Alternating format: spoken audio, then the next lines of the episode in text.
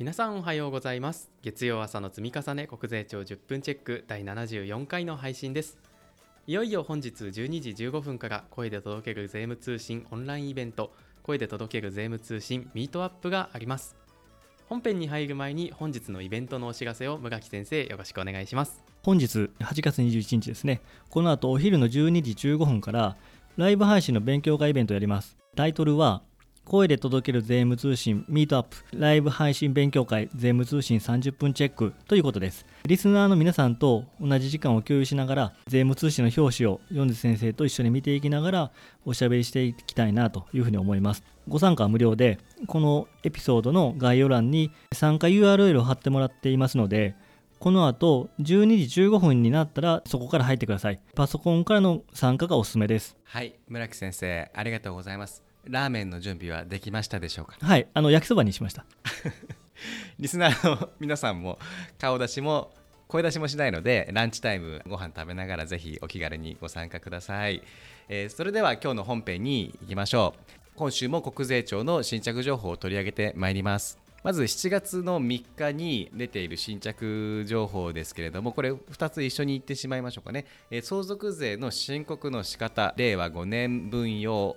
を掲載しましたというのと相続税の申告書等の様式一覧令和5年分用を計算しましたと。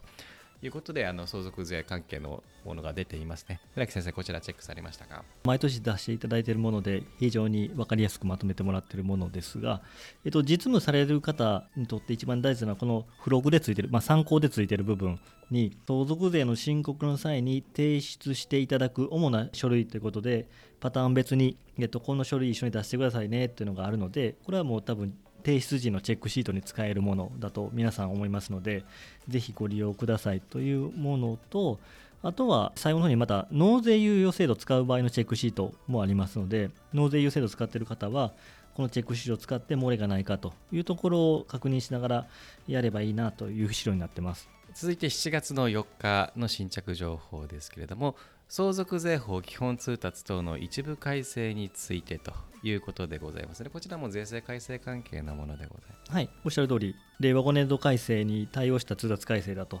いうところで、令和5年改正の通達改正でいくと、教育資金の一括贈与とか、結婚子育て資金の一括贈与の部分ですね。あとは、まあ、マニアックなことを言うと、公正の請求のの場合における公正決定の除籍期間の見直しとかもありますが、まあ、通達見ても難しいので、なんかあらましとか見てもらった方がいいような気がします、改正の。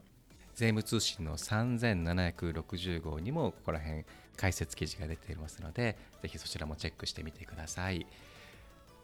続いて7月の4日の新着情報ですけれども、確定給付企業年金の選択一時金の課税関係について文書回答事例が出ています。ちょっと耳慣れない感じはしますけどこれなんか私たまたま実務やってて全くほぼぴったりの事例が出たんですごい助かったんですけど まあそういう方もいらっしゃると思うので最近多分多いんじゃないかなと思うのでちょっとご紹介しておきますね。はいえっと、文書回答で、まあ、紹介の内容としては、えー、ある企業さんが定年を満60歳から65歳に延長する就業規則の改正を行いましたと。これはよくある話だと思います。その制度が適用されている期間に入社した人に関しては60歳に達した日以降最初に到来する3月末または9月末のいずれか早い日に会社から退職金の打ち切り支給をしますと。でこれはご存知の通り通達にもありますけど一定の条件はありますが退職手当に該当するんだというところでいいんだと思いますというところが前段であってそこからここからが質問で、えー、とその会社は一方で確定給付企業年金をしてるんだと、まあ、いわゆる DB 制度をやっててますということで、60歳に達した日以後、最初に到来する3月末また9月末の先の打ち切り地区と同じですね、のタイミングに DB の制度の加入資格を創設しますと。で、DB って老齢給付金の年金の受給開始期間っていうのがあるんですけど、それは通常、資格喪失日の翌月だと。で、ただ、給付金の支給を請求しない場合っていうのは、退職日の属する月まで繰り下げもできますよと。いう制度のようです。で、繰り下げた場合、その繰り下げ期間中に全部または一部を一時金として受給できると。こんな感じならしいんですけど、で、ここから質問です。従業員が受給開始期間を繰り下げた場合、繰り下げ期間中に老齢給付金の全部また一部として受給した一時金を退職所得者として扱っていいかっていう質問ですなんとなくイメージ湧きますか？なんとなくいきますか。会社からは打ち切り支給をしていると。退職金を払ってる、うん。で外部の DB 制度から基本的には受給資格があるんだけど受給を先延ばししてうん。やってる方がいると。でその方がその期間例えばどっかで受け取りますってことになった時にそれが退職所得して扱っていいのかっていう話なんですね。うん。直感的には良さそうですけどね。そうそうあのおっしゃる通そうなんです。正解はそうなんですけど。通達上ではぴったりする通達がないんですよね。なるほど、うん、ただ、まあ、細かくまた読んでいただいたらいいですけども、通達のこの部分と通達のこの部分を合わせ技で考えると、趣旨としては退職所得で問題ないんじゃないかというところでまとめてありますので、まあ、私もたまたまありましたけど、多分こういう例が増えてくると思いますので、ぜひ一度確認してもらったらいいかなと思いました。すごくいい文書回答事例ですね。そうですね。ままさに文書回答事例らしい文書そう回答事例で。すそうです通達には読め読めないけども、どうですか、趣旨からどうですか？みたいな感じですね。うん。続きまして7月7日。こちらはパブコメの結果ですね。租税特別措置法にかかる所得税の取り扱いについて法令解釈通達等の一部改正案に対する意見募集の結果についてということでこちらのストックオプション関係のパブリックコメントだったと思いますけど。意見がこんなんありましたよということで何個か紹介されてますが、まあ、結論としては別にその意見を受けて変わることはないんだけどこう分かりにくい部分は Q&A で対応しますのでというところで回答されてましたね、まあ、ただあのそもそもこの通達って時価がいくらかっていう実務上の不安定さがあるからこれしますねって言ってるにもかかわらず、うん。その評価をこうしたらどうかっていう案っておかしいなと思ってて、うん。あくまで税務上これで安定するのでこれしますって言ってるんだからそれでいいんじゃないかなと個人的には思ってました。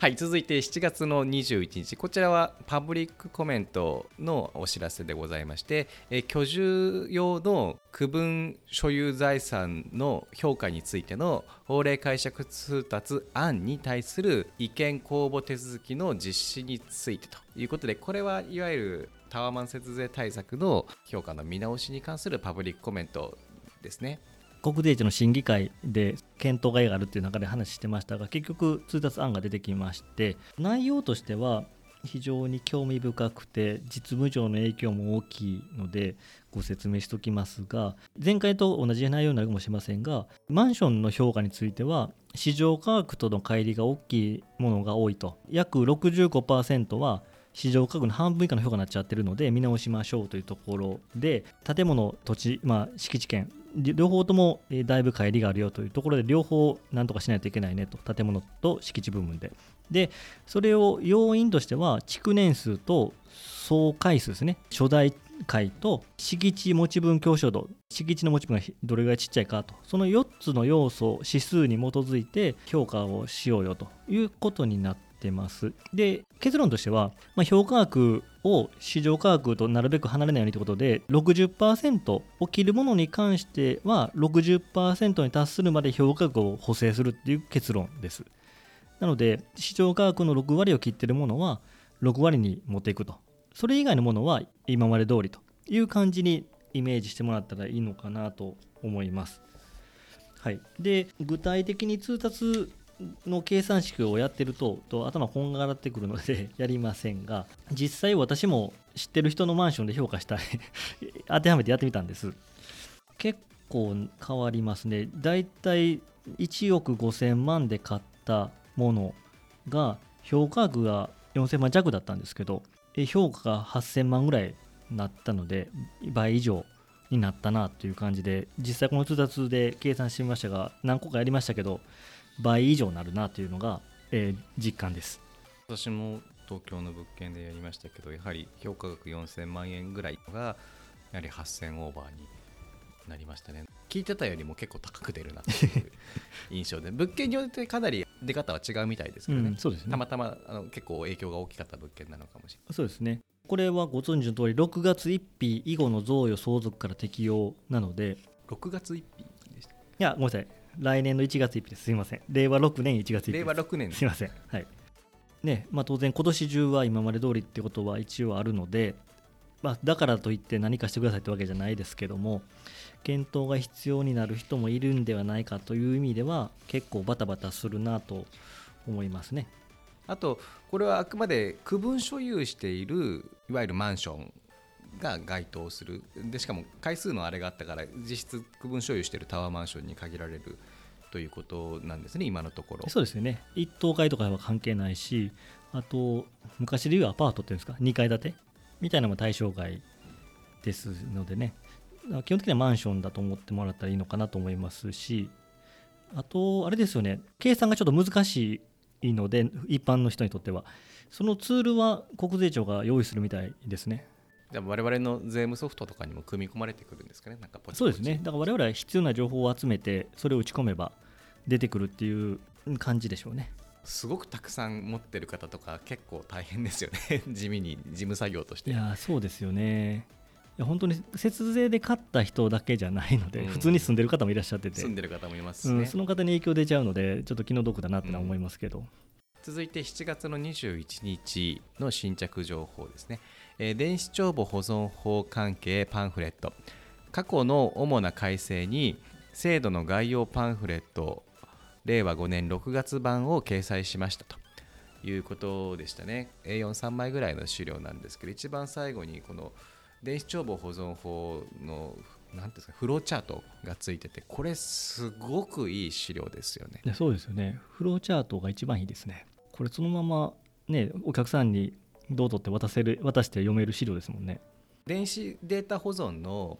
検索要件が免除される基準として恒久的な法律でも一部はあるし経過措置としてゆうちょ規定でしたっけとしてあの一部用意されているものもあってそこが結構分かりづらい難解なところだと思うんですけどそこがフローチャートでかなりきっきりしているのでえぜひ一度目を通していただけたらと思います。続いて7月の21日の新着情報です。相続税法基本通達等の一部改正について法令解釈等のあらましですと。これ先ほどやった通達の、えー改正のあらましなんで通達の改正をその通達読むよりはこの資料を読んだ方が分かりやすいっていう資料です。ありがとうございます。ということで今回も新着情報を見てきました。前回も今回もそうなんですけど令和5年の税制改正を受けてのあの通達の改正であったりとかもろもろのパンフレット種類のリニューアルということがあって私もこう過去からこう一緒に村木先生と勉強させていってあ一回見たやつがこうやって出てくるんだなっていうことがこう追体験のようにできて深みが出てきたというか面白かったですね。ぜひ皆さんも一緒にあの国税庁10分チェックで今後も勉強していくと理解度がどんどん深まっていくんじゃないかなと思います。いい番組ですね、えーそろそろ終わりにしたいと思います。この後12時15分からライブ配信勉強会も皆さんぜひよろしくお願いいたします。はい。ライブ配信勉強会もマンション取り扱いもなかなか悩ましいですね。はい今週もまた頑張りましょう。ありがとうございました。ありがとうございました。はい国税庁10分チェック第74回の配信でした。本日この後12時15分からオンラインイベント声で届ける税務通信ミートアップです。アプリでお聞きの方は概要欄のリンクからスペシャルサイトでお聞きの方はページの一番上にリンクが貼り付けてありますでしょうか。そちらからご参加ください。パソコンでのご視聴を推奨しておりますそれではまた後ほどよろしくお願いします。